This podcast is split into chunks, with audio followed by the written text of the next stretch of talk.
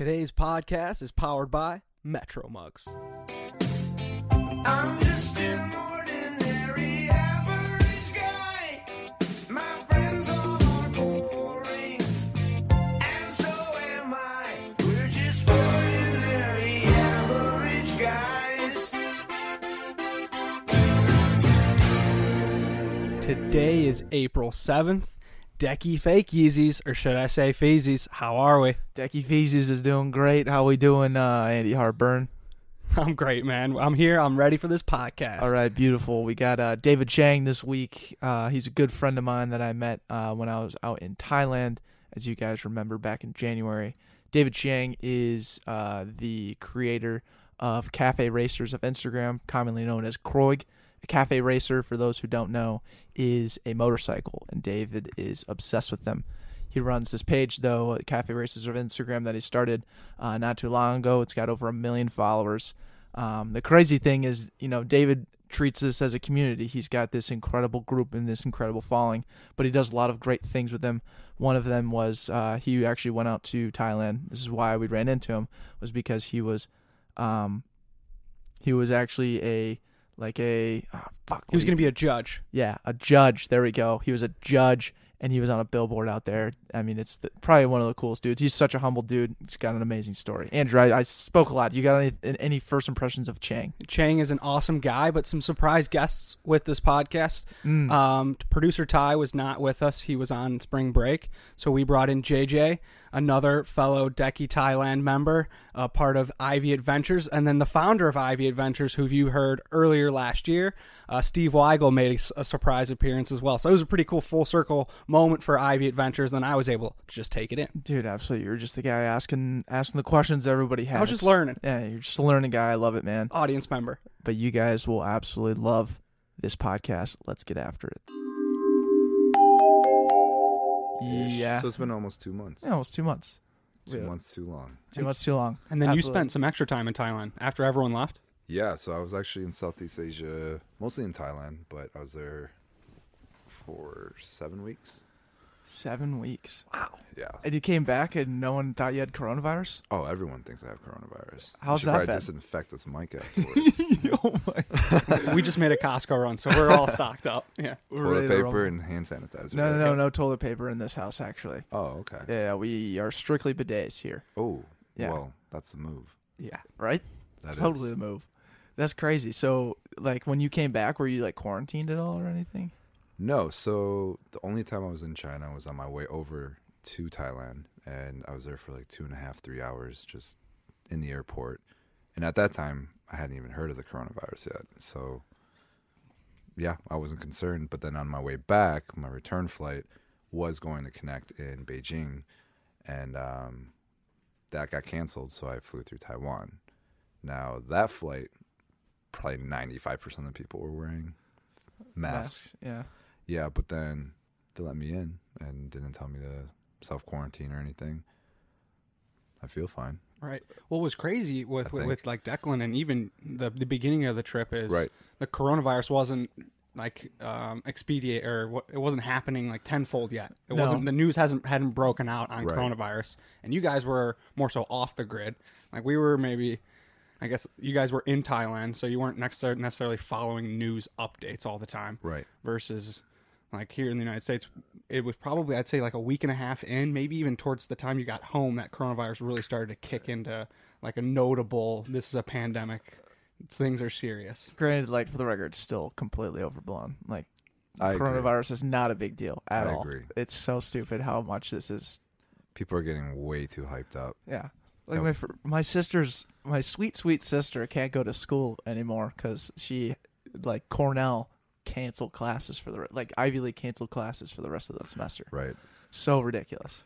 But I got in like that Sunday in uh, in Chicago, and like the coronavirus thing broke as a story like Right. that day or Monday. Yeah, it was actually I didn't even hear about it even after we parted ways. It was Right. it was like when I was in Bangkok that people started talking about it more and more. Mm. And then by the time I came back it was just a full fledged thing. Yeah. And at that time even California was like, Oh, we're just starting to see cases and two weeks later here we are. And what there's, I heard yesterday that there's like a third case here, which don't be scared though.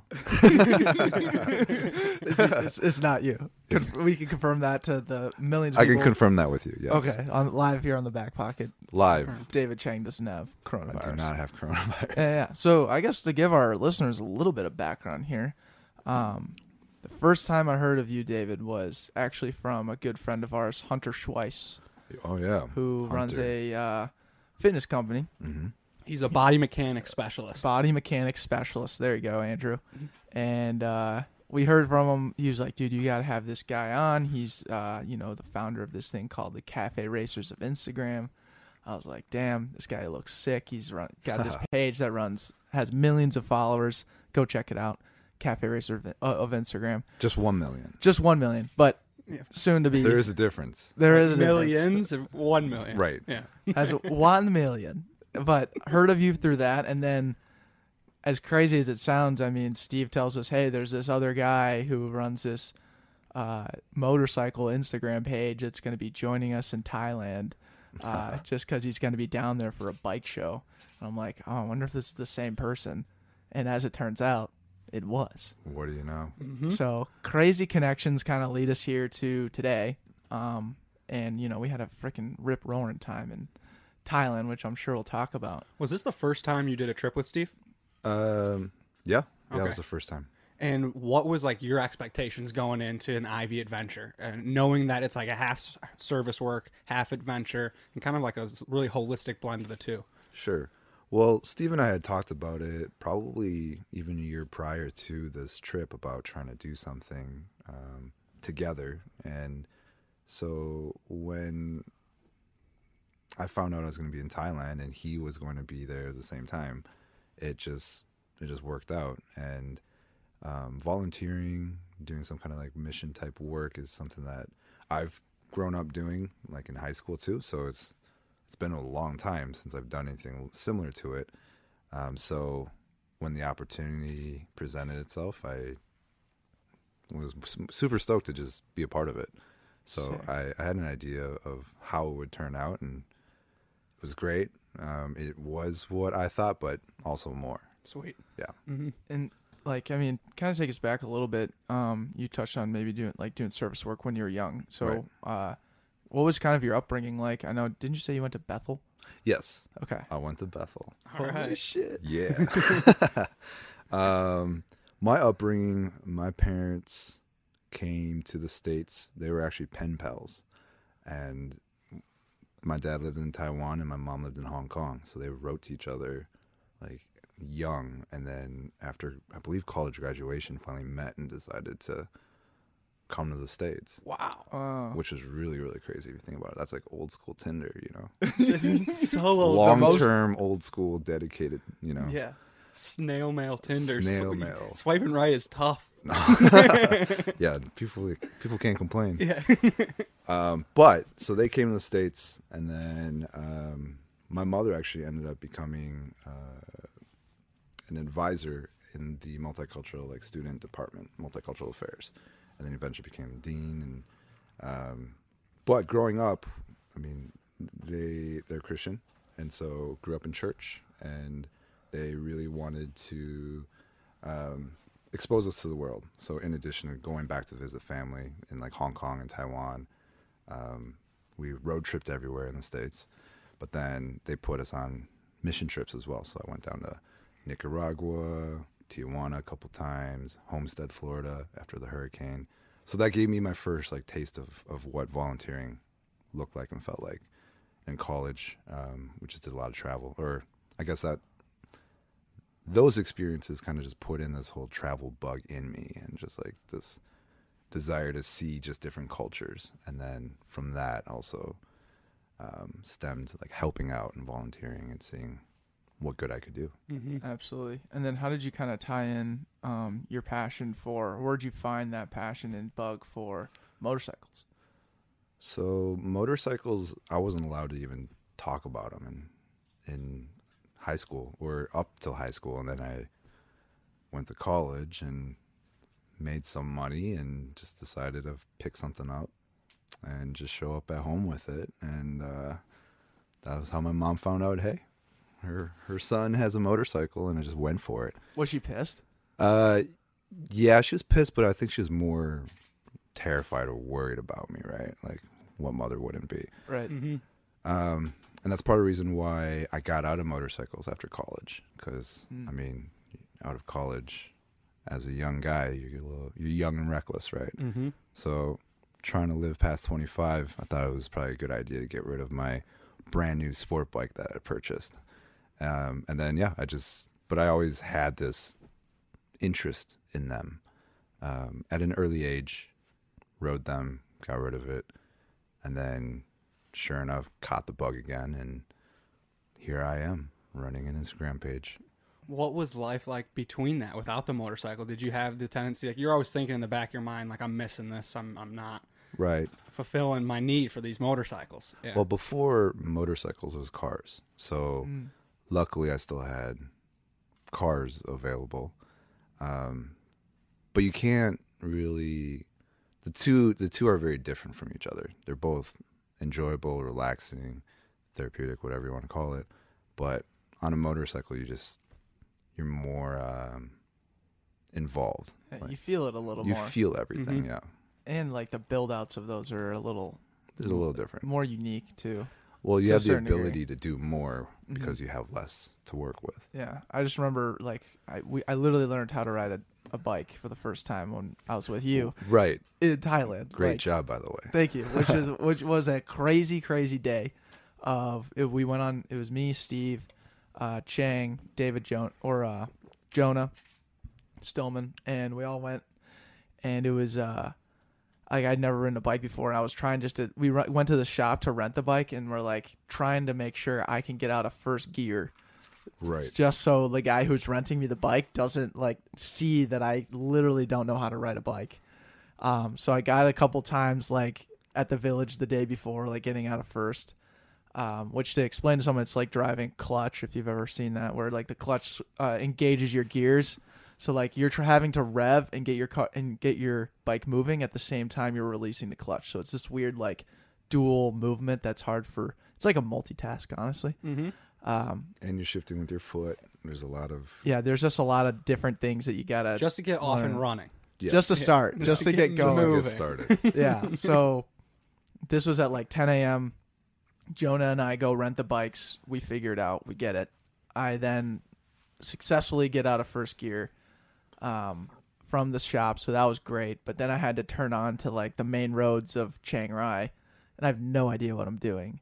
Like literally can't. Like I stalled the bike out like five or six times, and then you know I just like I- you you have to figure it out at that point.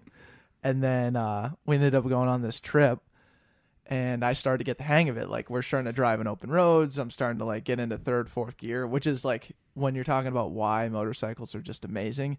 You're so involved because you're behind like the speed and power of that thing. Like when you feel your engine like running out of power, clutch in, get to fourth gear, burn, just keep going. Mhm. You burn even more power. So I, I was like, wow, that's amazing. And then I ended up like crashing a couple times. I flipped the bike on me. Which- and, and the soles fell off of your shoes. Yep. The soles fell off my shoes, which was nuts. I broke my sh- my brand new Nikes that I got that same day. Mm. Granted, they're four bucks, but And they know. could have been secondhand. So They could have been second. they were 100. percent They were 100 percent secondhand. maybe even third. There's no doubt about it. But yeah, man, there, that was just one of those days where it was like, literally going from like not knowing anything, to then It was very impressive. it was fun, man. I was nervous for you because it was not just like an easy cruise either. It was just we were we were off roading. Right, and you're the Jedi Master at that point, so like you kind of have like uh, ownership over accident because you're the one that taught him necessarily. So like your heart's racing, and you got reckless deck over here, Right. like free ball on it, trying to figure it out. It was nuts. He but did yeah, good for yeah. you're. I mean, you're you are the Jedi Master though. Like you had your nice custom and you're my helmet. Padawan. dude it's, it's literally what happened literally what happened but sorry that was like tangent story i had to talk about it um But you know what the feeling is like, you know, with motorcycles. i Just now like- that i know now it's that like you've had that experience. yeah it's like now i just want to continue to do that you, you know? should. Summer's coming. oh god i know but that's the thing you can't i can't ride year round so i don't know if like buying a bike would be worth sure it you can. You can uh avoid the coronavirus by riding. Just always moving. You know, Yeah, just, just be a it. nomad. Yeah, just be a nomad. Avoid, avoid. Avoid. Yeah. Is that what you were kind of Avoid, doing on your bike trip? Because you just got back from a bike trip out in. Well, yeah. Thailand there was. I did a lot of riding. Okay. Yeah. God.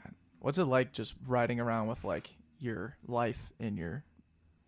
It's your very liberating. It's, Really? Yeah, because you realize the more and more you travel, how little you need to just live, right? And you also realize how much stress you kind of impose on yourself.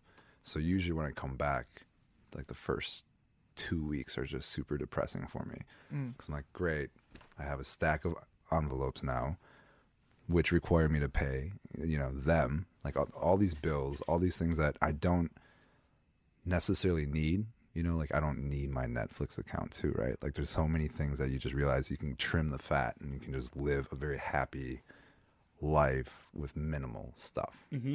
So on a motorcycle, that's I don't know. That's that's why I really like it, and that's why I did it throughout Southeast Asia because riding over there is also very very different from here. Like you don't have convenience stores everywhere and, and nice rest areas or whatever. It's just oftentimes it's kind of sketchy. You know. Mm-hmm. And you were there for seven weeks this last time, Yes. and you were you were with Deck for about two and a half of that. Yep. Can you walk me through kind of like just the whole rigmarole of the stops that you were hitting for that for those seven weeks? Yeah, I mean, I can give you. So, this is how it went. I originally was going because last year I went to Thailand with a tour company, and just through me sharing on social media through my personal page, I had a lot of friends say, "If you do this again, please let me know. I would love to join you." Dope. So when the year came around, the tour company approached me and said, "Do you want to do your own group?" It just was pretty straightforward. Um, so I was originally going out for that. Then coincidentally, or serendipitously, whatever, um, Synergy. synergy. Yes. um, yeah, I had a show in Bangkok, motorcycle show in Bangkok, uh, reach out to me and ask me if I wanted to be a judge, and that was a week prior to this tour.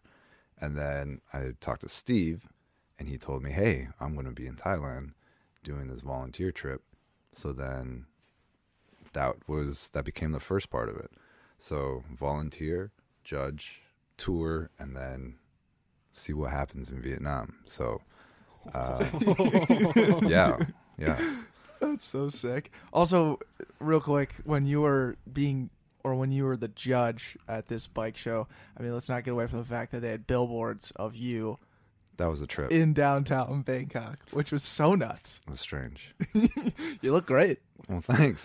what were the the billboards saying? Like Judge David Chang is here. Yeah, I don't know. JJ, you saw it, right? It's uh, Yeah, I saw it. It was um we went to the mall together and you were in there oh yeah, he- oh yeah, and we took a picture with us in it. yeah. That was, What was it? It just said your name and what you do, It's right? media, biker journalist, and Yeah. Something. It was on rotation, but it was Yeah. still pretty badass. Yeah. That's Okay. killer. Yeah. By the way, we uh we fired Ty After his big promotion. after his big promotion. Yeah, he got a hot head and took vacation Yeah. to spring break, so we had to bring in. we don't do vacation at the corp. Well, yeah, we there's actually no vacation days when you when we hire you on. Sorry, Lauren. Lauren's also here, not on vacation. Right? She's working. She's working hard. Yeah. Ty, something to think about. Um, but yeah, so for the listeners, JJ, um, he's a filmmaker for Harvest, right? Yeah, Harvest Film Company. Harvest Film Company. You were on the trip with us in Thailand. I was on the trip. Yeah, Welcome, dude. His first time on two Happy wheels here. too, right? I'm. uh I don't know what I'm doing here, but I'm doing it. Is it is it working? like Yeah. is the is the stream coming in decently clear? Like I mean, working. Yeah. okay, I think they can see my face now. yeah, yeah, yeah. Yes. Yeah, That's yeah, because we had to switch. Ty put all hotkeys behind all the all the different stuff. Right, so I like was like, I is in, O is out. yeah, Yeah. it's insane. It's but hey, here we are. Well, here we are. Mm-hmm. Back to David. Yeah, Yes.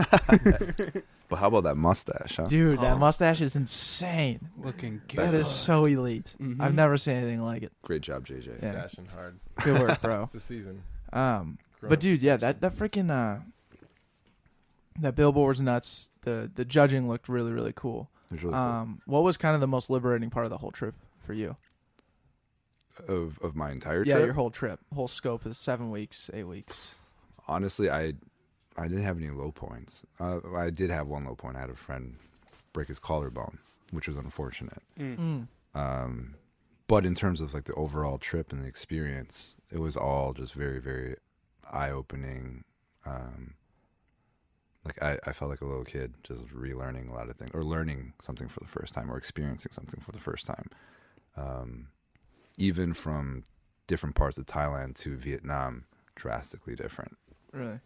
Yeah. And then, you know, you're doing volunteer work. So that's eye opening in certain ways too. And then you're put in front of people to judge bikes. I mean, it's similar to being on this podcast. I have no idea what the hell I'm doing. I'm just winging it, right? Yep. And then yeah, and then seeing some of your closest friends from from the states in Thailand and seeing them experience things for the first time, you know, is is really cool too. Um, and then yeah, again, Vietnam, wild. What is it about Vietnam?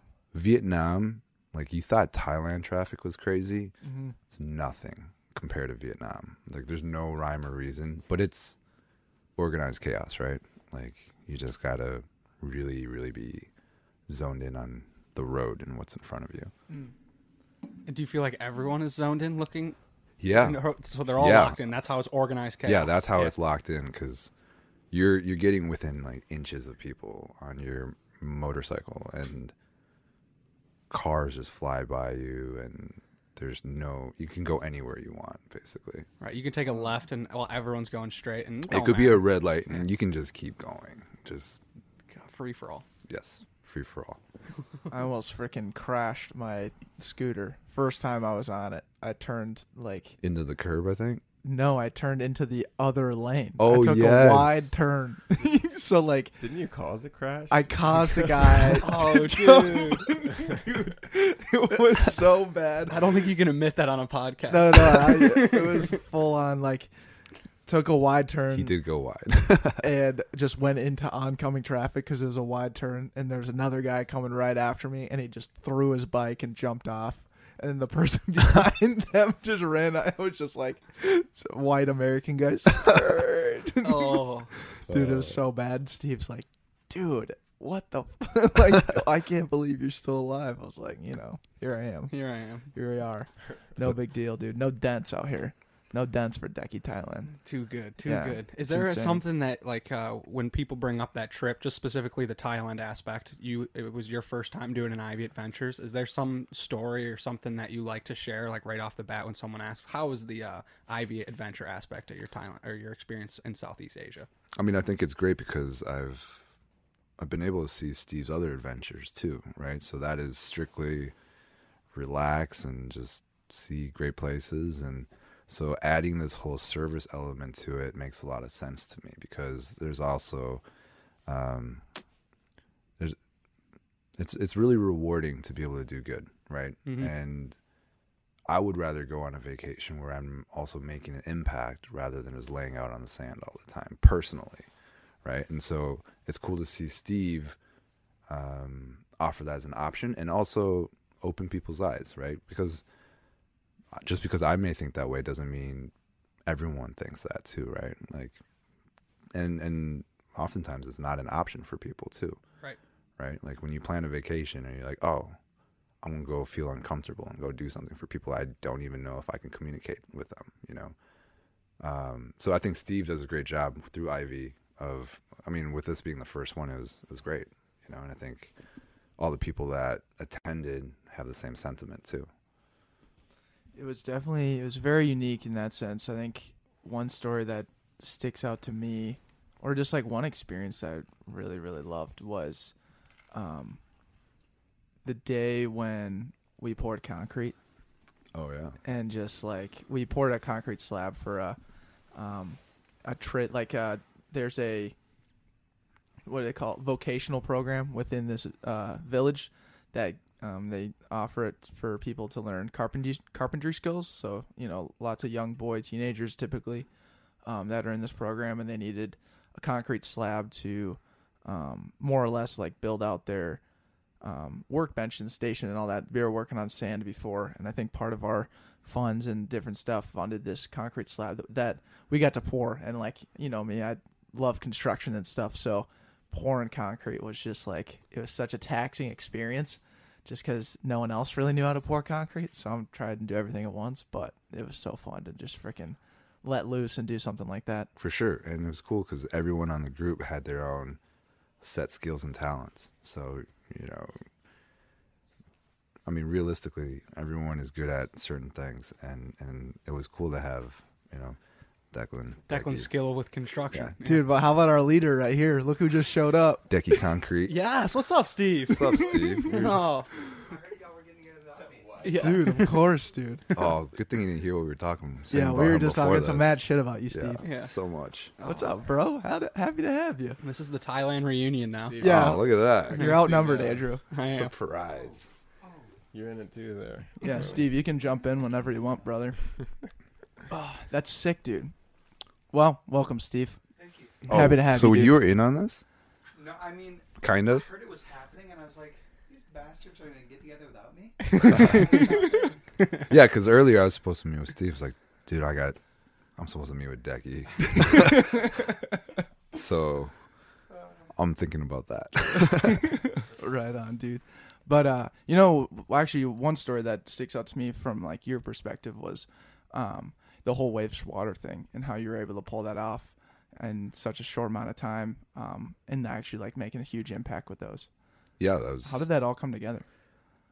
Well, you know, there was a tour and then the show Mm. as a judge, and then talking to Steve about his trip. So with like what three weeks left, I figured, well, I have this audience. How do I um, leverage the audience to do some good? And so um, I found out about Waves for Water through a friend um, a while back, and so uh, it, it was also something that you know with water, that's a basic need, right? So for me, I feel like that's not as intrusive as anything else, right? It's just like, hey, you can either drink clean water or you don't have to. Like, I'm not coming in here to tell you how to live your life or I'm not looking down on your culture or anything like that. I'm just trying to help. So I, it worked out where I reached out to the founder. He was on board. We did a social campaign, reached out to some product sponsors, and got people donating. And within, you know, a little less than three weeks, we were able to raise enough money to bring 55 water filters to Thailand. And so um, it's cool because we got to see firsthand the impact of of those filters. And such a simple device, you know, can provide what 100 people clean water for up to 5 years. It's pretty pretty damn impressive. Yeah. So, So damn cool. Because I mean, the there's videos that we have of water that's like literally shit brown, and you put it to this water filter and like squeeze it, and then it squeezes out clean fresh water. Mm-hmm. So these things are like legit. legit. It's pretty damn cool, man. Yeah. And having all those like kids out there now having, I mean, like, I we gave a bunch of them to them, right? Oh yeah, I think I left Sick. Project Justice like at least 30 plus 40 of them. Damn, Yeah. that's so rad. Yeah. That's just so cool, man. I think it's And they're doing they're they're bringing them out to different villages and implementing them, so it's really Sweet. cool. What's the lifespan on one of the filters? 5 years. Oh, sweet. Yeah. That's awesome. Yeah, so you can continuously, or you can continue to clean them, and they can be used over and over again. It's just a gravity-fed filter, and Mhm. right. yeah, Hey there, all you cool cats and kittens. Just kidding. This is not a Tiger King ad, but this is a is a break to to interrupt you for for a quick ad. We got a new sponsor. We got a brand new sponsor. They're Sota Scents.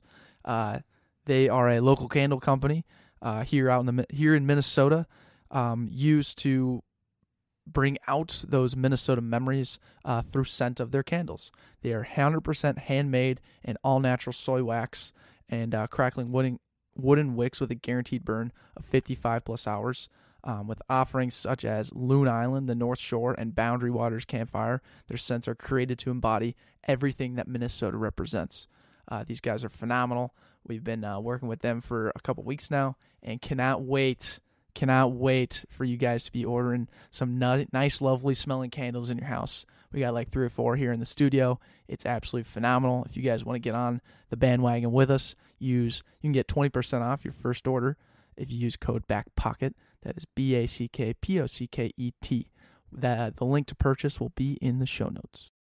Oh god, I keep looking at these ad reading. I, I'm I'm so bad at reading ads. Like I can't actually do it, you know. Like, but I love Metro mugs. Like I want to sell our mugs, but I I I read too fast and I and I start riffing and it, it just blows up. when Metro Mugs ads come up on my feed and I'm like I'm reading them and I, I just get I get so excited I just want to speak too fast I can't follow the text. Yeah. So I don't know if Nate needs to just write like bullet points or something for these, but I mean, at least we're getting the point across that like if you use code back pocket, you can get twenty percent off uh, your first order and like go follow on Instagram at Metro Mugs, right? That's pretty much what we got to say. Right, Metro Mugs very similar style to us, like-minded people, inspiring conversation. Yeah, with like I mean it's a coffee mug, right? But the coffee mug always contains some sort of liquid, and you're usually enjoying that beverage with someone else, uh, thus inspiring conversation. I think that's what they're getting at. Like instead of doing you know Facebook ads or marketing on billboards, it's like we're marketing on a on a mug that actually matters.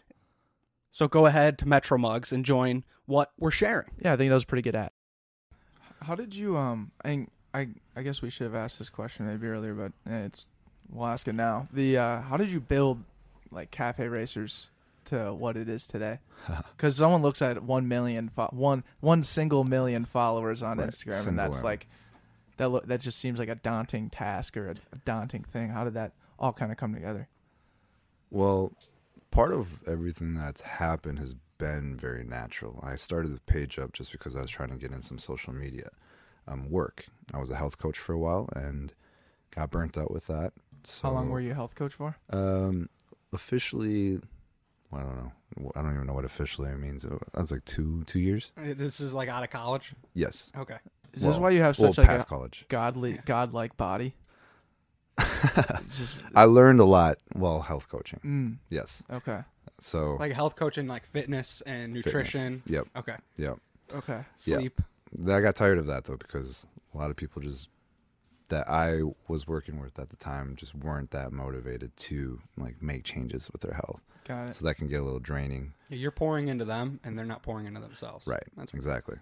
So I figured social media, something that and I always wanted to do some kind of advertising, and marketing. Social media was on the on the up and up, I guess. hmm And um, yeah, in order for me to show people I had experience, everyone was asking like three to five years of social media experience. At that time, I'm like, I don't know. I don't blog, but I know how to use Facebook. I guess I know how to use MySpace, but like, what good is that? You know, how do I show people my experience? So I actually um, grabbed happy hour with a friend um, who actually just started Dogs of Instagram. And grabbed happy hour with him. So That's the Yeah. same person. in Minneapolis. So maybe that's someone that uh, That could you know be, that could be a someone plug. That could be a plug. Yeah. yeah. So yeah, just through drinks, he told me, hey, just choose something that you're really comfortable with. You know, something that you're passionate about or you have an interest in. And cafe racers, you know, motorcycles. I was looking at a ton of custom bikes every day and just kind of drooling over them. So that became the content, and then it became people submitting all these images of their bikes, and then turning it into a community and just kind of growing that. And then partnerships started coming up, working with brands started happening, manufacturers started reaching out, and so it um it just all happened very naturally and very organically. And I did get a job at an at an agency before too, um, just with that page. Right. Damn. Yeah, yeah. Holy shit. So what's it like um building a legitimate community off of something that you were passionate about, you know, all those years before not even knowing what it was? It's it's super inspiring. Like it's it's because you can do so much, right? You have a voice, but at the same time, there's a lot of pressure, right? Because you have a million eyeballs. So what do you do, right? And I, it's it's a fine balance. It's it's been really fun though, just to actually meet the people that I've been posting about too, right? So I've met a lot of talented, creative people that are doing stuff within that community, um, and it's taken me all over the world. So I mean, it went from just being in the states to realizing that my community was even larger than that, and it's international. So Wow. yeah, That's crazy. Do you remember your first trip that you were able to take because of the Instagram page? And you're like, all right, this is this is dope. Yeah, absolutely. So I got into an agency and they didn't have um, a full time position for me. I went in basically as an intern, did social media with them. And so when they told me that, I had a friend, um, Andy, Andrew, he was about to go down south and he was just trying to, you know, explore and just kind of spend some time. just alone or get his head right, whatever. So I asked him if I could join on, and we did a post on social media saying, "Hey, we're gonna be just cruising around the Southwest. Hit us up. Let me know, like, if you want to meet up." And so for four weeks, we ripped around the Southwest, and we had people emailing us, DMing us, and they were putting us up on their couch, cooking dinner for us. We even had like a biker gang in Albuquerque, like wait for us on the outskirts and like roll into town with us and everything Oh, and like take us out to all the bars. Like we got to see everything. And so that experience in itself, when I came back, it was either do you apply for a job or this this what I just experienced is incredible. Like Mm-hmm. I met all these strangers and out of the goodness of their heart, they it welcomed you. welcomed us. hmm And so that that was all I needed to, you know, decide to just keep pushing this. Solidify. This is this is the Yeah. goal. This is the journey. Yeah. So is a lot of your work and partnerships um, stuff that is consistently replenishing itself, or do you find yourself having to kind of be like a contract worker where it's a partnership for maybe this piece of content or this event, and then it's scrapped that onto the next one? Like you're always having to hustle to refresh your events, content, partnerships, You're always hustling. right? Um, I think a common misconception of of social media people, or I hate the word, but influencers, right? Like that their life is all sudden easy because what are they doing? You know, they're just living a good life the whole time. But you know, my campaigns and the work that I have aren't always consistent. So you do have to hustle all the time, and it can get taxing. But you know, at the same time, it's very rewarding because it's all the work that you're putting into it. mm-hmm. So, um, yeah, yeah, it's it's more so like a contractor. hmm I think it's really cool that you're bringing your community to, to life outside of the interaction on social media too, because that's like the biggest thing that sometimes we we ran into early on with Back Pocket was, you know, pushing content out towards a tons of people and getting the one-off comments back, like, "Hey, you're doing really cool things." You get the people leaving reviews or sending you a DM, but you weren't getting any like face-to-face like inspiration. Right. So that was always something that we like struggled with as like, is this community really close if they can't even engage with each other? Right. Um, and then we end up like hosting a couple events, and uh, then we're starting to work in live shows. But I think it's really cool that you're actively seeking to be in with the the motorcyclers of the U.S. and now internationally. I think that's really dope. Thanks. Mhm. It's, Yeah. it's also interesting too, like because your page is not like David Chang. It's Right. not. This is me. I'm, Nobody really knows. Right. You're kind of anonymous, and uh, I'm assuming that's intentional. It was. I mean, partially because I I respect privacy too, like personal privacy, right? I think a lot of people in this day and age, if anything, disclose too much information about themselves, where I could find out a lot about someone just by going on their social media, right? Mhm. And so that was part of the reason why. But also, when you let people know about your social media accounts, it changes some people, right? They act differently towards you. They might be nicer to you because they might want to get, I don't know, a little bit of the spotlight on your page or something like that. Even at motorcycle shows, if I introduce myself as David and you like me, great, let's have a conversation. But if I tell you, hey, I have this page, people act differently. So it was a it was a way for me to just interact with people in a very natural way and in a very genuine way.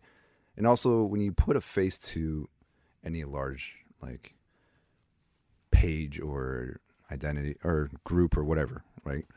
Um, then it, it just becomes a person versus people can imagine themselves being on some of these trips, right? And so we played off of the Daft Punk. Andy and I played off of the Daft Punk vibe for a while. We always took pictures together, but we would just keep our helmets on, so people would just kind of have this Mystique. mystique to it, right? But when they see you with like the long hair and you know ever just looking elite, they obviously know that's David Chang, hundred percent. We do at least, Well, you know, right? Because we have we've had the pleasure, of course. Well, we just had Chris Lindahl on our show, sweet, and like you describing exactly what you did opposes his perspective on you know starting Chris Lindahl and making Chris Lindahl realtor where he's the face of everything. And you know he brought up some great points about how he's able to market consistently like his image to therefore like um bring um effectiveness towards his employees and they can start making money because he can take care of all the marketing and then everyone else can just do their thing Right. and make and just r- w- focus on their roles and responsibility. And then we were like well like you say that and that's awesome but like you're looking at us who are going at it completely different way. Like this is not the declan and andrew show. This is back pocket. This is a separate entity that we're pouring into. Right. and um, we had this kind of a similar counterpoint as you as how relatable it can be now that it's not being focused on an image of a sole person where like someone looks at chris lindahl like i'll never be chris lindahl Right. because he is so powerful and he's everywhere versus someone looks at cafe um, Racers, of racers of Instagram. Instagram, and uh, they're like, okay, that's something that I can feel a part of because this is now a community of people. This is not just a sole entity. Right. Yeah. Right. It's a group of something people. they can just belong to right away. Right. Um, and you brought up someone earlier too, like the the whole idea of influence. Um, Right. I think going back to that the Thailand trip, um, one of the things that was mentioned like first day was talking to one of the owners or one of the guys who runs Project Justice, the Mhm. company that we were working with, and we were like, "Hey, man, like, what do you what do you need? I mean." He's like, you know, money's great. Like we we obviously need money and donations, but what we really need are ambassadors. We need people that have that are now sharing this trip with the greater community back home in the United States or spreading awareness about what what this what why we're doing what we're doing. Right.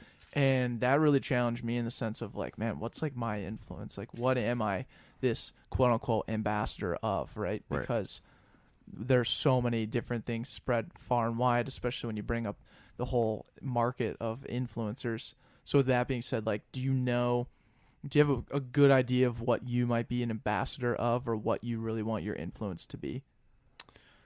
Well, going back to the whole volunteering too, I think having seen all this social media and just seeing how how people get so caught up with it, um, it's it's it's hopefully I'm hoping that it, it's it's caused me to be a lot more aware of my personal um, goals and, and what I'm trying to achieve, right? And so for me, I would like to give back to the community and find a way to use this voice that I've created to do good and in some shape or way.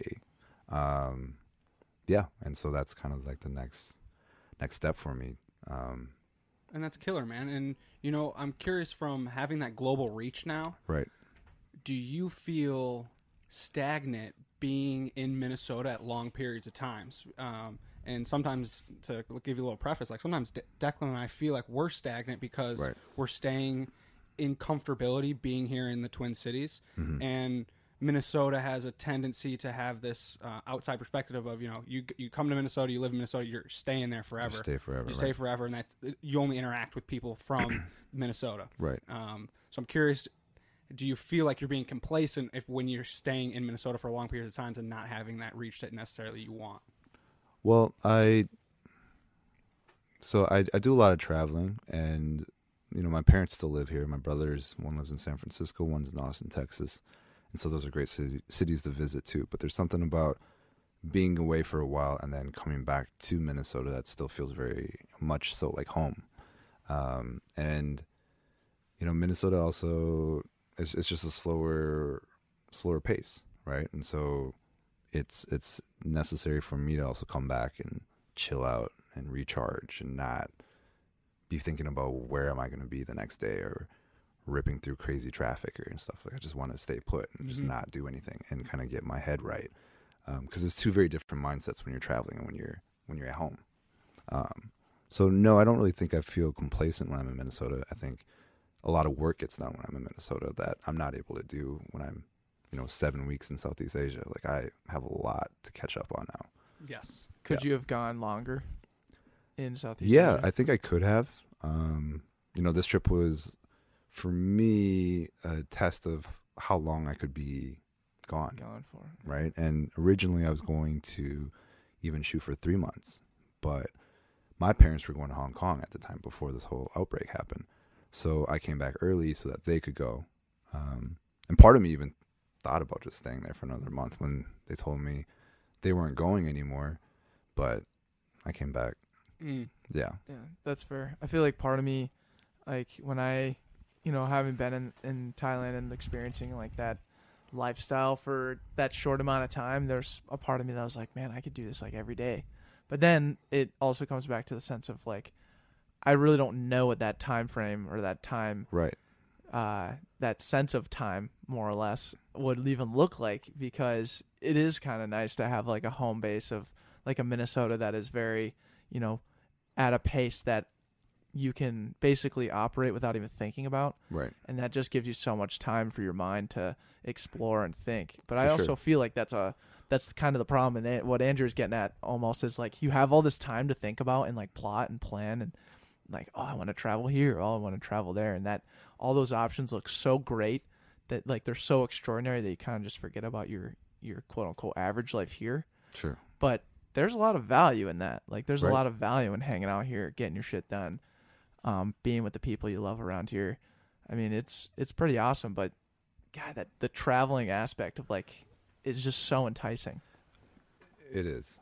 I mean, I'm still stuck on it. So, Mm-hmm. um, but Minnesota again is a great place for me to recharge and just kind of regroup and, and figure out what my next plan is. And and as we talked about before, it's always a hustle. So, you know, what what work I put into it is is what I'll see as a result too, right? Mhm. and luckily I have a lot of people that also help me along the way too.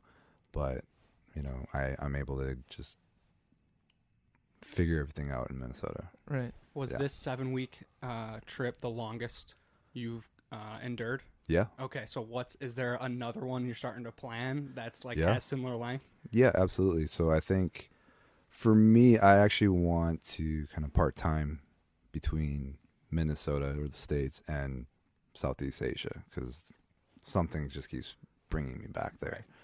Um, I think. I mean, I mean, I'm a American Asian guy, right? So going back to your roots and seeing how people are, it just I don't know, it, it excites me. Um, and going back to my Vietnam trip, I spent five days there and I had no idea what I was going to do. But I signed up for a three day motorcycle tour, and that ended up being wild.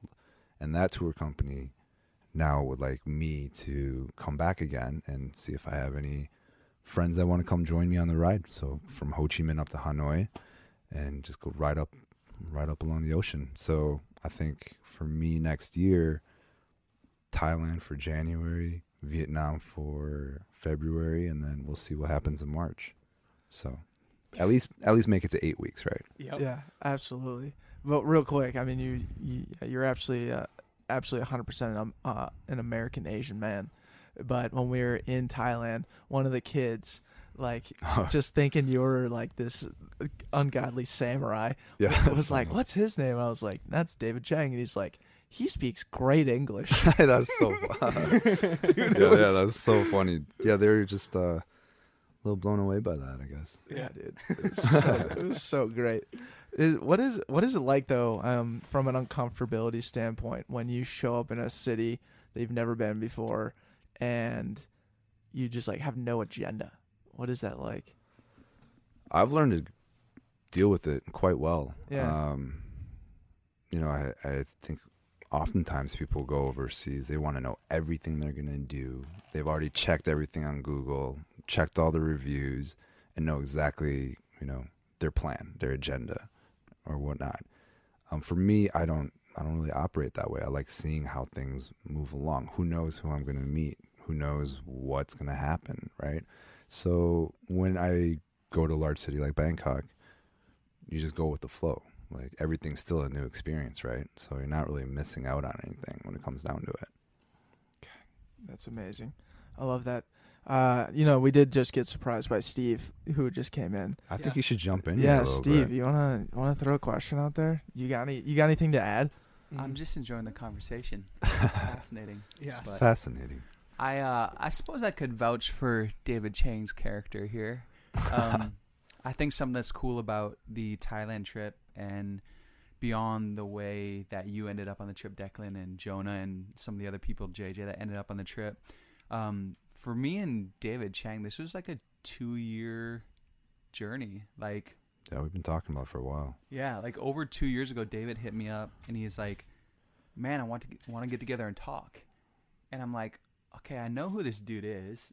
I know he has this massive following. Like I, I don't know what he wants from me because usually someone with like a big following like that is like, hey, you want to just do this for me? I have a big following. I'll give you a shout out or something like that. Sure. And so we meet up, and David just goes, Dude, I know you lived in Thailand for a while. I know you have some connections. Let's do something great together. And never once asked for anything, and was just genuinely like, I have this community, and I want to do something really, really great with it. And that's like what I know of David. And that's like, A, inspiring and uh, B, it was just cool that we were able to finally make that happen. Go to Thailand, do something great, and uh, I think there'll be more of that for sure. Yeah, Definitely. absolutely. Is there a is there a, awesome, is there a dude. potential trip in the future if you guys already started planning something that we can leak? Well, we we still need to find time to hang out. if you know, Because we're anything about- podcasting If you know anything Yeah. about me and David Chang, it will happen. It will happen But- eventually. It may be last minute, and it. I mean, who knows how that's gonna all come together? Yeah. All right. It'll be serendipitous for sure. But Yep. yeah, incredible. That's the second time this that word's been used. Buzzword of the day. yes. The Serendipity. podcast of serendipity. Look at all of us here. Look at this. That's actually insane. Commingling. Yeah, it's that. Uh, what's that mean? Look at us. Who would've thought? Paul Rudd. Yeah, Paul Rudd. God bless. No, that's that's awesome, man. Thanks, thanks for sharing, Steve. That's just beautiful shit, man. Um, In transition into the back end of our show. go for it. um, the back pocket's been built on being ordinary average guys and having an extraordinary passion to hear what from awesome stories such as yourself.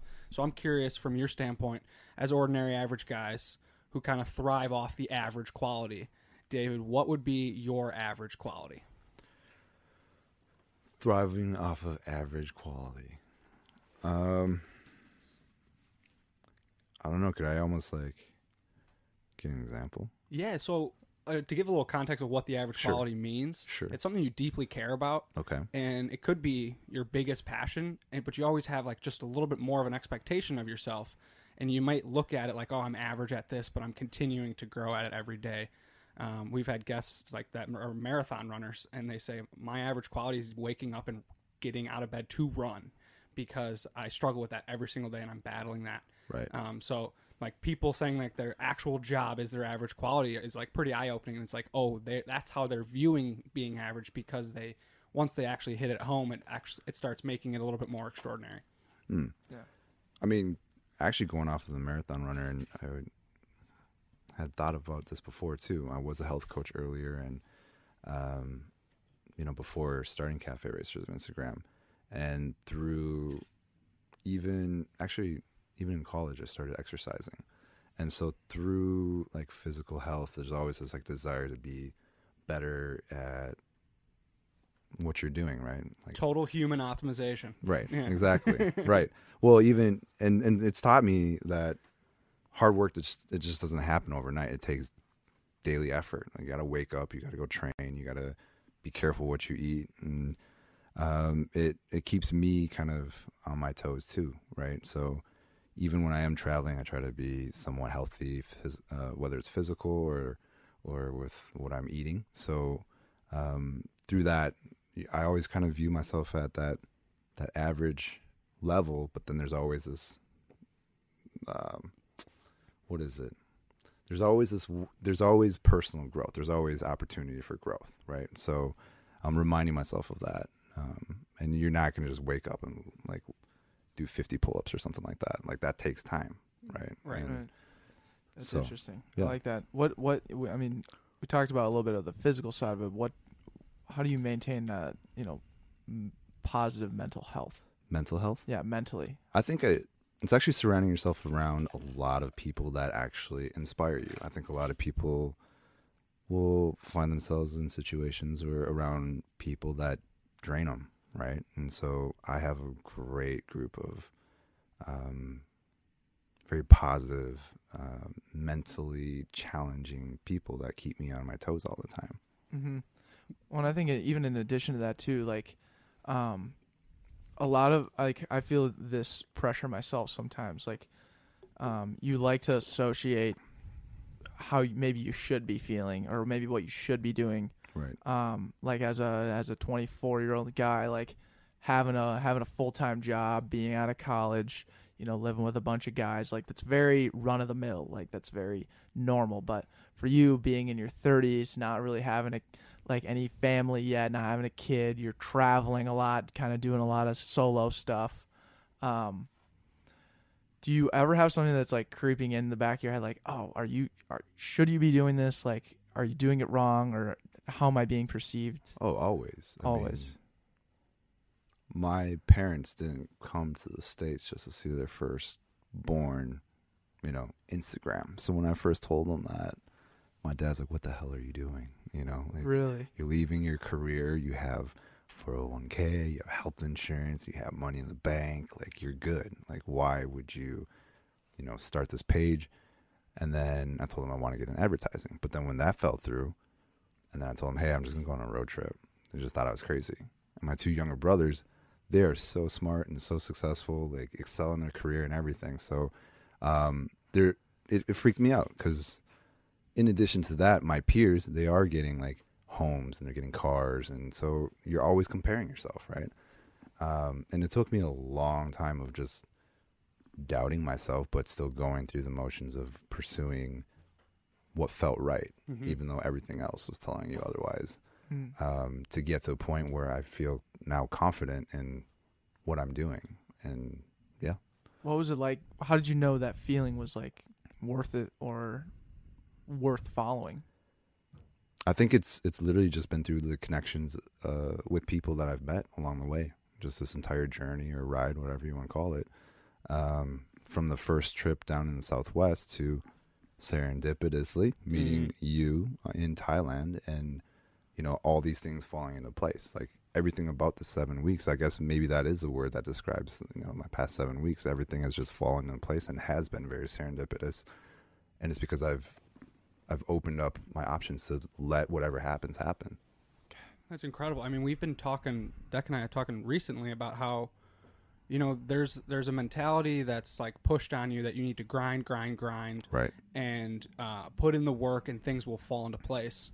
But sometimes that work is not very mindful. You're just doing what others are telling, what you're supposed to be doing, and you're not really attracting the energy and the reality that you really want because you're just buying into what everyone says you should be doing Right. versus when you start actually doing what you want to be doing and you're doing it in a way that positively impacts others and you're you're just promoting the the environment around you things start to happen that you don't expect and like exactly how you described uh, People can pick up on it. people pick up on it and those people gravitate towards you and then you start doing things with those other people and that's where the fulfillment comes For sure. and as long as you have this like mental stability through the belief in yourself and understanding that right there's things are going to happen where it's going to be negative and there's going to be energy that's going to hurt and you might be in financial trouble Right. however you can find a way if you really truly care about it you will find a way to find all of that comfort um, and as as that small example as you brought in the beginning of the podcast of you don't need the Netflix subscription Right. like you you realize you don't need these one-off things that you sometimes always have monthly um, purchases of Right. you you start cutting back on that and then Well, how much time does Netflix take up yes of your Right. life? Mhm. What else could you be doing, right?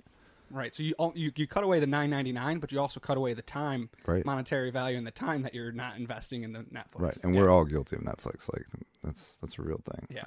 Still struggling with it. But so it's dope Yeah. it's it's amazing, man. I'm glad to hear it's coming. It's happening for you. It's like inspiring for me to hear your story and be like, all right, continue to do what you're, what I'm doing because I'm hearing from someone that is experiencing it firsthand. yeah.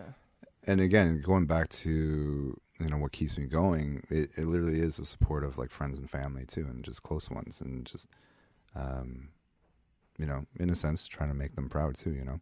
Mhm. Right. So during these times, when pressure does turn into stress Right. and anxiety's rising, Right. what's in your back pocket that helps you overcome uh, these situations?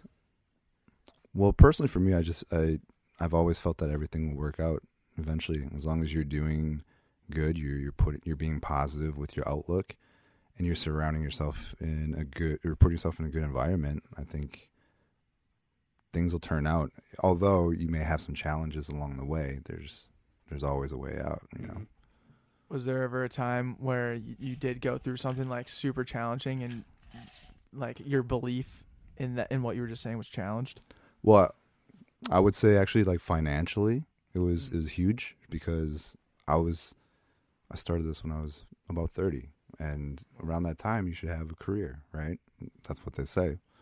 And um I chose to just kind of let go of all that stability and comfort and and just pursue an Instagram page, you know? And like again going back to my parents too, you know, I I felt like I was kind of failing them in a way. And oftentimes, actually, even through conversations my parents, felt really discouraged. You know, my, my dad was like, What are you doing? You know, what are you doing with your life? How are you going to have a family? How are you, like, who's going to want to be with someone like you, you know? And um, I guess this, maybe I'm going off on a tangent, but this is a story that, like, was super impactful for me because we were at dinner and my dad was saying all these things and I just kind of lost it. I said, Yo, listen, dad, you don't think your oldest son has like given up everything? Like he sees this i see the success in my peers. Like i see everything. Like i'm very well aware of what i'm giving up. And um you know your your oldest son is like pitching big companies not really knowing what he's doing but he's just going after something that he's passionate about. He has an idea and he's trying to pursue it. So why are you hating on me for that? Like and the reason why i'm a hustler it's partially because of you guys. Like you guys you guys were pen pals and you guys came to like the states and then decided to start a family and you guys are the only ones over here on both sides like and and this is what you had and now you're like questioning you know what my my motive is and what the direction of my life right um but what was really impactful two weeks later you know i left and just didn't really talk to my dad for a little bit come Bad back terms. bad terms, Mhm. bad bad terms. But my mom told me to come back, told me to grab some dinner, um, and he wasn't home; he was working. And he, she says, "You know, your father's your number one fan. Like he fully supports you. He just doesn't know how to tell you. It's just how it is. He's Chinese. Like it's it's just there. There's a gap between you two. Um, and she pulls out this piece of paper, and it's it's kind of crumpled. On the front, there's rows of numbers, and on the back side, it's half filled up. She goes, every night, your dad looks at your account and writes down the number count of followers, and this is proof that he is your number one fan. So you should not talk to your father that way. He understands what you're going through, and when he talks to you, that's out of concern and love. And so since then, I've just been like, hey, whatever you say, I'm just gonna take it, you know, because people mean well for you. They want the best for you. Dude.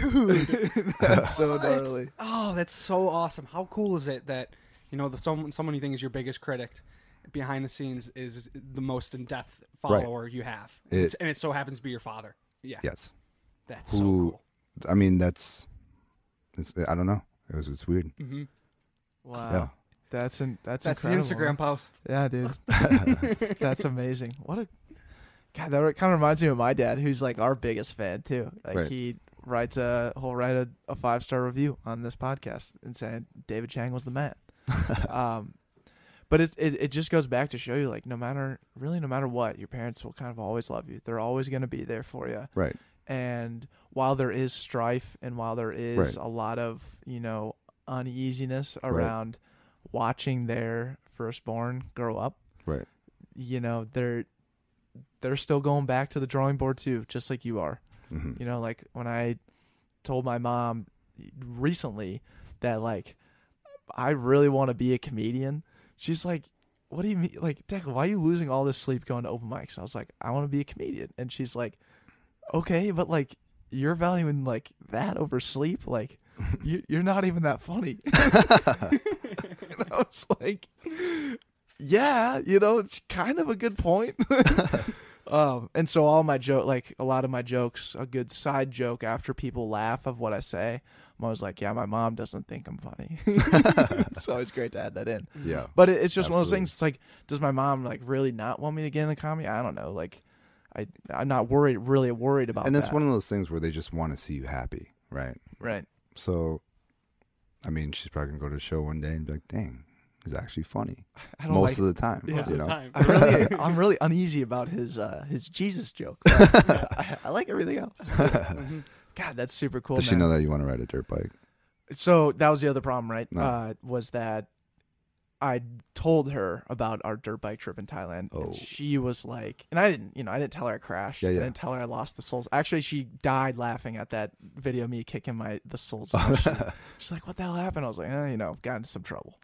um, but like, just she was like, and I was like, "Yeah, I really, really do like dirt bikes. Like, I really want to like buy one one of these days." She's like, "Please do not buy one." I was like, eh, "Not gonna have this conversation again." it's one of those things. Like, if you go dirt biking or skydiving or anything, never tell your mom before. You Right. know, that's guidelines. So you're not just gonna stop. yeah, you can't do that. Right. No. Yeah. So yeah, you know, we'll we'll see. The parents, they're they'll always they'll, they're your rocks. They're you're in your corner. Yeah, We love absolutely. our parents. We're a pro mom podcast. We're very pro mom. Yeah. Yeah. Don't ever come after me though. It was an IV trip, so Right, I- yeah. right. Right. we direct. Go all, find Steve. Yeah. Steve is kind of the cohort of this whole. This He whole planted thing. that seed. He, he did very much. That's a Steve seed. Yeah, Yeah. Steve's great with moms. Yeah. Speaking of the Ivy trip, though, you know we have JJ here. JJ, I'd like to give you a little bit of time to ask a question or two, brother. Yeah. Um. Hmm, David, I was thinking like everyone kind of desires the role of an influencer, or you know, as much as you might hate that word, I'd say you I do. you are an influencer. I mean, the modern definition of it. I think you're one of the good ones, but um, what would be like your warning tag kind of attached to that desire to to be an influencer like what would you say to people that would like say oh it's so glamorous and everything what what would you warn people of that Well, I think it's strange how this this app can really change the way you view people and yourself, right? And so as you're going on this growth of followers or clout or whatever you want to call it, um, I think it's really important to be aware of yourself and keep your ego in check too, and also be really, really aware of like the people around you um, and how you're treating them too, right? So I think like even what Steve mentioned before, you know, some people like, hey, help me do this, and I'll tag you or something. Well, are you really helping that person out that much, or like, are you being really like aware of um, whether or not you're, you're you're leveraging or using someone, or you're you're trying to do this uh, as a collaborative thing, a good thing, a positive thing for that person. Um, I think a lot of influencers just kind of overlook that, and also like, what are you doing? Doing, I don't know, like dumb shit for a photo, right? I find myself thinking that all the time too. Like, do I need this photo or do I not? You know, like what what am I doing? do you follow influencers in the wild Yes, I've seen some ridiculous things. that's great I see it all. I mean, even in in Thailand, like on the beaches, I'm like, some of these people are pros at getting that Instagram shot. I'm like, I don't even know. I feel so awkward all the time. Mhm. I'm wearing a helmet half of the time, most of the time, and I'm still feeling awkward. I'm still holding my breath underneath the helmet. I'm like, why? Why are you holding your breath? I No- saw one just uh just a couple days ago in Arizona. This dude standing on the edge of a cliff, shirtless, Oh, and there's gosh. like families and children around looking at the views, and he's just getting this. He's talking to the camera on his phone or something. It's hilarious. yeah, it's yeah, like you're talking into a phone, and how how often do you want to do that? Really, Mm-hmm. Yeah. you know? Dude, that's so true though. Like you don't really you can never like quantify the the following or this community that you're building through your influence unless you're physically with them. Right. Unless you're physically doing something. Uh cuz again, if you're posting an Instagram story of you talking into your phone, I mean, yeah, likes, comments, DMs, but ultimately the transaction is exactly what we saw like on in, uh, influencers in the wild. It's like you're talking to your phone. Right. Mm-hmm. there's an epic sunset right behind you, but instead you're just blabbering about something, and you just I don't know, you just there's a fine balance, I think, you Yeah. know, um, of of how you're treating people, what you're willing to do for this influence, like to Mm. what measures you're willing to take to get that one photo. You know, it's just being aware, It's like the constant balance of like the sacrifice and gain. right? Yeah. Yeah, Right. and if you're attempting to manipulate for the per like to change a perspective of what's actually happening, Right. that's when you're 100% in the wrong and you're Right. There's no benefit to anyone in that situation, even though you think, even if there is the millions of comments and likes and whatever you end up receiving, Right. there ultimately is no benefit to the manipulation of that. And if you are talking in your phone and you are having an intention of like sharing your community and trying to, I don't know, do something that has a, a more holistic uh, intention behind it, there is more value in that, and that will be well received, and it won't seem Right. like you're standing in a crowd in Arizona around people with your shirt off. Right. There's something else. People can pick up on it too, and in today's age, people s- pick up on it right away. right away. Yeah. Right. It's it's so interesting too because you know like we almost become like slaves to like an algorithm or like the the dopamine boost of like getting a ton of Likes, likes and stuff. Engagement. Engagement. Like we posted this video that we that I made on TikTok the other day Mhm. and just like posted it on Friday on our Instagram page.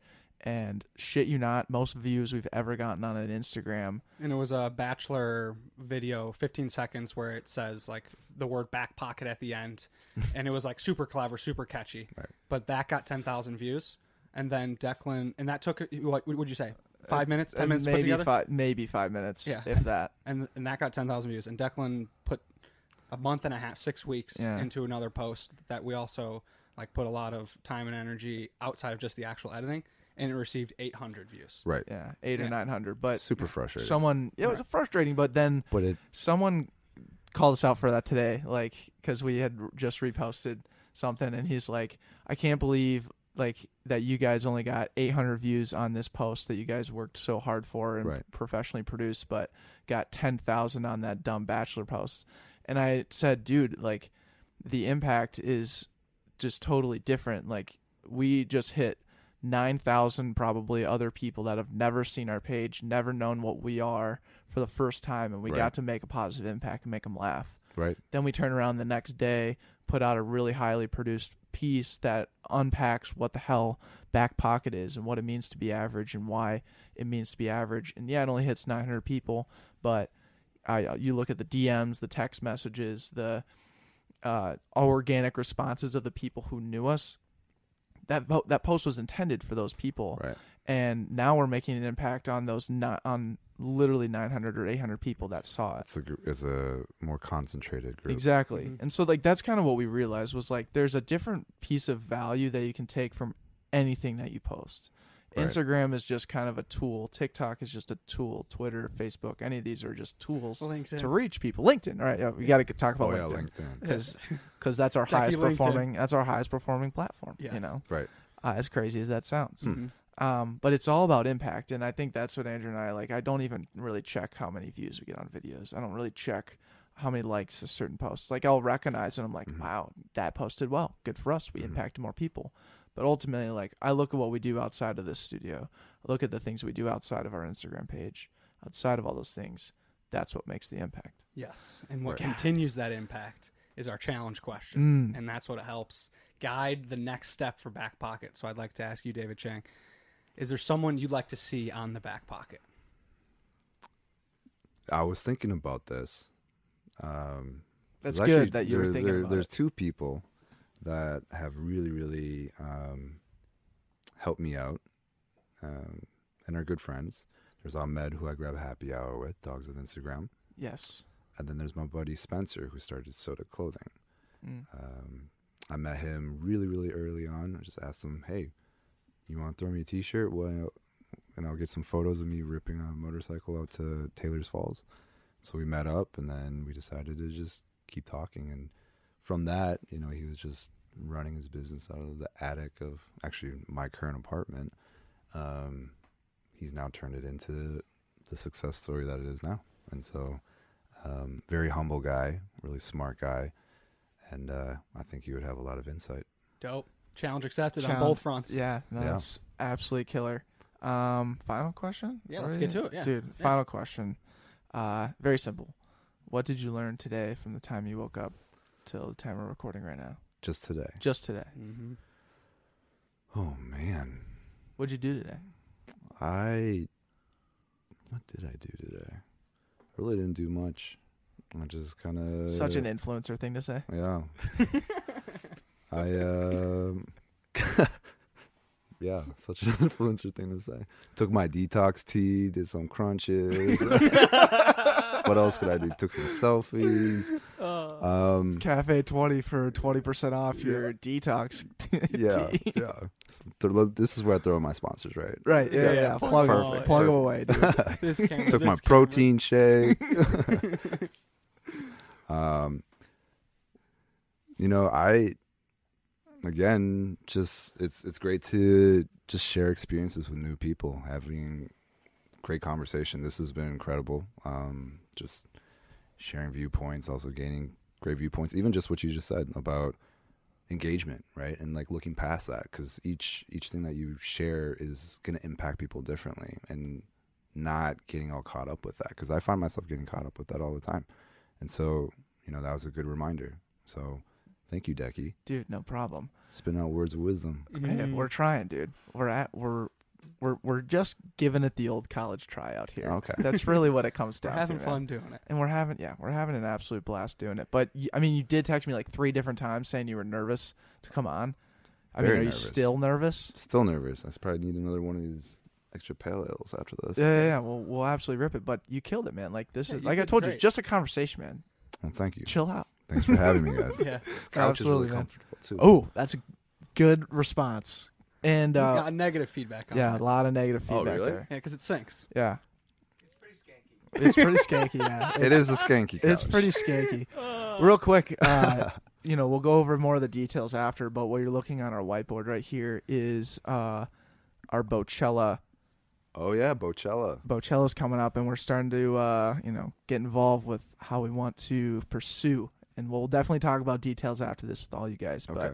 But um, how did your buy selects DJ go this past week? It went really well. I mean, I'm blown away by just the turnout each time. This is our third one. You guys freaking sold it out. Yeah. Sold it the past two llama. trips or trips. I'm thinking about trips already. the past two events have been sold out. Damn, so yeah, we were gonna go and it sold out. you guys. Oh we well, bu- we- you should have shot me a message. Uh, God damn it. damn it. I mean, you kind of know the guy that is Doing involved that with runs it, it, right? yeah. They had to So- run the damn thing. Right. Yeah, Shoot. So yeah we fucked Oh, up. yeah, next time, God Yeah. damn. But yeah, I'm hoping uh, maybe we get you at Bocella, dude. all right. Let me Something know. to think about. Let me know. But anyways, you've been great, brother. Thank you. sir. Appreciate you. Yeah. That's a wrap.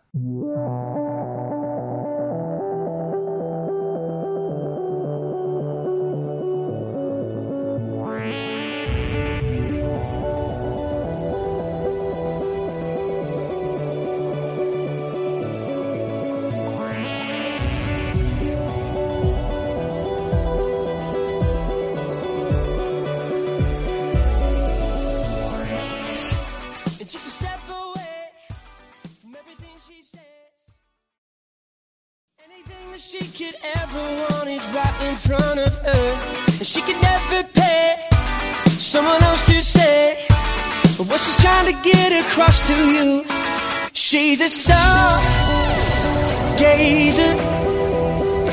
You can see the look in her eye.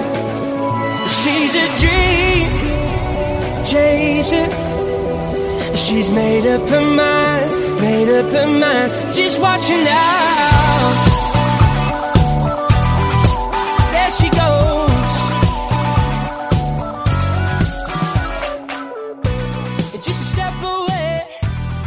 Everything she says.